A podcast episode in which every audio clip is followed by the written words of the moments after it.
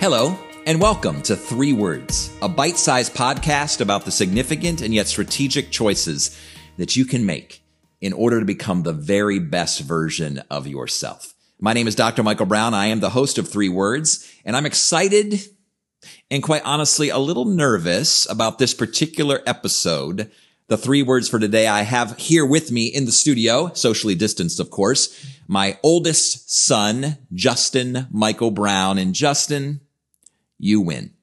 You have been asking to engage in this three word conversation, quite honestly, for a couple years now, and I have been resistant.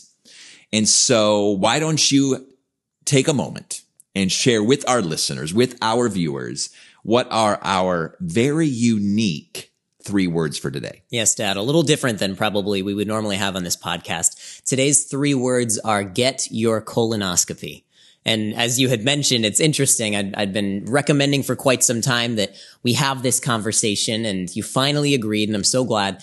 But similarly, I've been recommending for quite some time that you undergo colon cancer screening and you had finally agreed to that as well. So talk to me a little bit well, about that decision. I was postponing that because obviously I think recommendations at some point were at 40 that we should have colon screening. Is that correct? There's a variety of different uh, guidelines and recommendations in okay. regards to the timeline and risk level. Well, and here I am at 51 years old. And sure. I know as I crossed that 50 yard line, you were like, for sure, dad, for sure, you need to get a colonoscopy, particularly since my mother died of ovarian cancer mm-hmm. and there's cancer in my family. And, and so I think it'd be important to do that. You were saying, and I was like, I'm going to wait for the day when there's some other procedure, some other method to actually screen and Thankfully, Cologuard came out with a, an opportunity where I could just send a sample.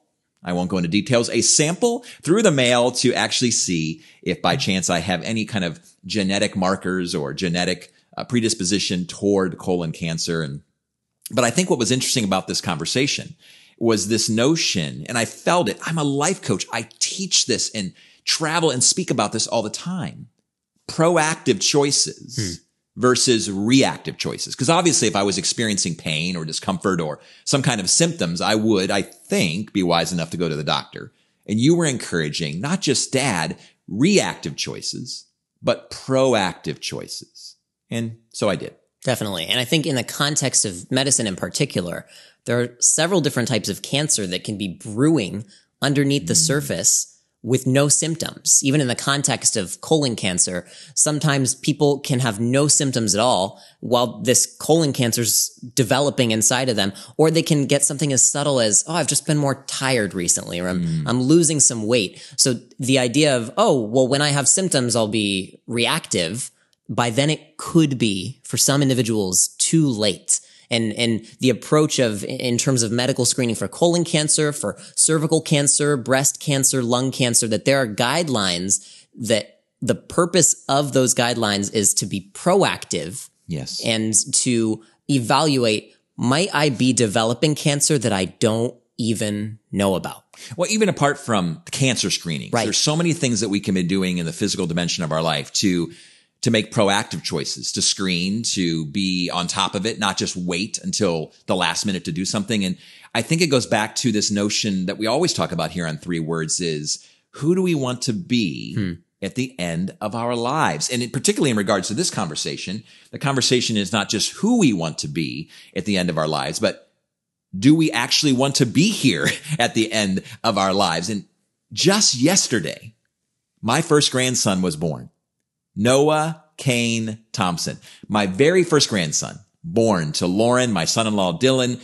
And I am just so excited. In fact, we've been teasing with Lauren and Dylan for some time that I look forward to being 85 years old and climbing trees with my grandkids. Hmm. Now, Lauren has been very clear. I'm not going to be putting uh, Noah on my back and climbing any trees anytime soon. But the point is, I look forward to meeting my grandkids. I hmm. look forward to having the energy and the stamina and the health hmm. as best as I can control. Of course, there's so many things out of our control, but the things I can control, the proactive choices I can make to be able to, to live a long life, but not just live, but be alive and hmm. to be active and to be with my grandkids and my children, my nine children and their families and friends. And, and so I want to be proactive. And yet I'll be honest. Uh, it felt a little scary. Mm-hmm. It felt a little uncomfortable. And so I think with all uncomfortable and scary decisions, regardless of the dimension of our lives, we tend to engage in denial. Hmm or avoidance. Right. The way that I would think about this is that some of the healthiest choices we can make in life are those that we would often rather debate or delay or decline. So in the mm. context of, for example, colon cancer screening, to debate that you would say, uh, I don't know if I really need a colonoscopy or why right now or how is it really that important? You could debate it. Additionally, you could delay it. You could do your approach and say, okay, 50 is the recommendation, but oh, I might wait till 52, 53, 50, and we put things off that, that are so important and healthy for us. Or finally, that we would decline, that we would say, you know what? I know this is important, but I don't want to do it. It's too uncomfortable. I don't want to think about it. I don't want to talk about it. I don't want to go through the, the prep that's required for it or the sure. surgery or whatever the dimension of life that we're talking about. Some of the most healthy choices we can make can be really uncomfortable. Well, and I think you just said it. The fact that I ignore it and the fact that I de- delay it or the fact that I just turn away and pretend it isn't there hmm. doesn't make it less real. Hmm. See, reality, and I say this all the time, reality is your friend. Hmm. Why would we not want to live in reality? Because at times it's easier just to pretend that it's not true or to pretend that this particular challenge is not real. And that could be true in relationships. Right. That could be true in my physical health, of course. That could be true in my professional dimension of my life and, and really telling myself that I'm farther along than I am mm. or that I'm competent and have the proficiencies that I need to take that next step in the yeah. professional world without actually saying, you know what? I need to do this. Yeah. Um, I am not going to deny that I need some help. I'm not going to deny that I need some development. I'm not going to avoid something that might be scary and uncomfortable because even as life coaches and even as we talk with clients and as we engage in these conversations all the time. It is the challenging situations. It is the scary situations. It is even, quite honestly, those crisis situations hmm. that help us become the best version of ourselves.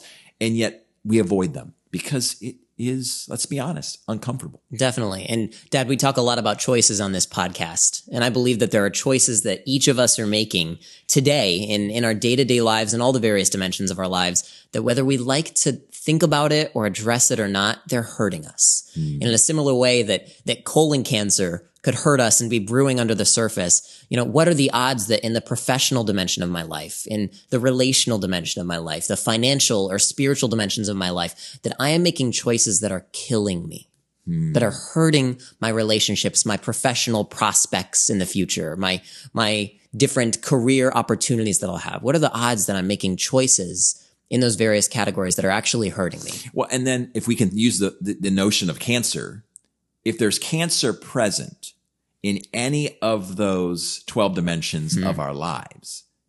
We want to cut it out. We want to deal with it.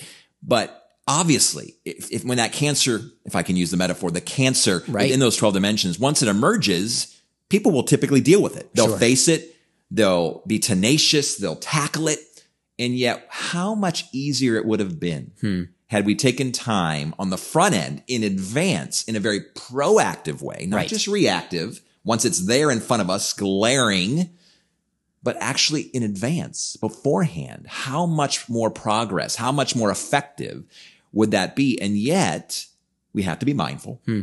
We have to be present. We have to be pausing regularly to actually evaluate our physical health. Um, we talk about even the emotional dimension. I try to every single day, at least once, take my emotional temperature, hmm. where I just pause and say, okay, how am I doing emotionally? Yeah. It might only take three or four minutes, but I want to just pause proactively before I'm feeling, you know, anger or rage sure. or frustration build up inside of me, but to say, you know what? I think there's a little bit of a something going on there yeah. that I want to deal with. And, and I want to do so proactively hmm. and not just reactively. Yeah, that sounds like a great daily practice. I know for me, I have a monthly practice where, okay. speaking of the 12 dimensions of life, that every month at the beginning of the month, I'll sit down and I'll make a list of goals or priorities in each of the 12 dimensions of life. And I like to, to sit down and journal and think about how am I doing in each mm. of these hmm. dimensions? Is there any choice I'm making in the financial dimension that's hurting me right now? Mm. In the physical dimension that is hurting me right now. Additionally, you know, we talk a lot about this idea of personal mission statements and funeral journals. Every month at the beginning of the month, I'll read my personal mission statement. I'll read my funeral journal wow. and I'll read my wedding vows and I'll reflect on all of these at the beginning of the month and think about am I today the person I want to be becoming? And what are the choices in the various dimensions of life that can help me to become that very person today? And that is what a colonoscopy accomplishes. It hmm. actually goes through, if I can be, you know, detailed, goes through your colon exploring right. and looking and asking the questions, what's here? What needs to be removed? Is there health? Is there unhealth? Is there anything foreign? Right. Is there anything that shouldn't be there? in many ways, what you're, you're describing as we have this conversation about having a colonoscopy is that in many ways we do a colonoscopy, an exploration, a journey, asking the questions, looking around in all 12 dimensions of our hmm. life. It, it, you know, it, it just came to me as we were having this conversation. It's a fantastic choice. It's a fantastic decision to be making on a regular basis for you monthly. Right. And I think there's a lot to be learned from you, son. Mm. In medicine, we talk about the three different kind of uh, phases of prevention. So primary prevention is when you're just making good choices in the first place. So let's talk about, say, the relational dimension. Primary prevention of hurting my marriage is going to be investing regularly in that marriage. Um, secondary prevention is when you are exploring and investigating are there any problems here that I'm not aware of? Maybe having uh, you know a conversation with your spouse and saying, "How are we doing in these different areas?" And then tertiary prevention we talk about is when there's already a disease, there's already a problem. How do we prevent it from getting worse? Uh, which, in the context of a relationship, again, you know, what does it look like if, if in a marriage, if there's challenges, if there's disease in the marriage, what does it look like to be able to engage in? Okay, how are we going to prevent this from getting worse. So mm-hmm. as I think about this idea of medical prevention, but also proactivity in all the various dimensions of life, there's a lot of different ways, if we think about it and are creative, sure. that you and I can be proactive to make sure that that we're identifying disease in our lives, that we're preventing disease in our lives, and we're mm. preventing any diseases that exist from getting worse in all the dimensions of our lives. Of course. And obviously you're in the 20, you're in your 20s, I'm in my 50s. There's mm. several listeners that are in their 30s and 40s and we have a wide variety of those who tune into this podcast. So I guess just as we wrap up, there be this encouragement that we would, depending on your season of life and where you are and the variety of the dimensions of your life, that you would be proactive, mm. That you would acknowledge and do some deep uh, consideration of the notion that reality is your friend and that we would begin to wonder, not just wonder, but actually ask the question intentionally. What are proactive decisions that we can make in order to become the better versions of them ourselves?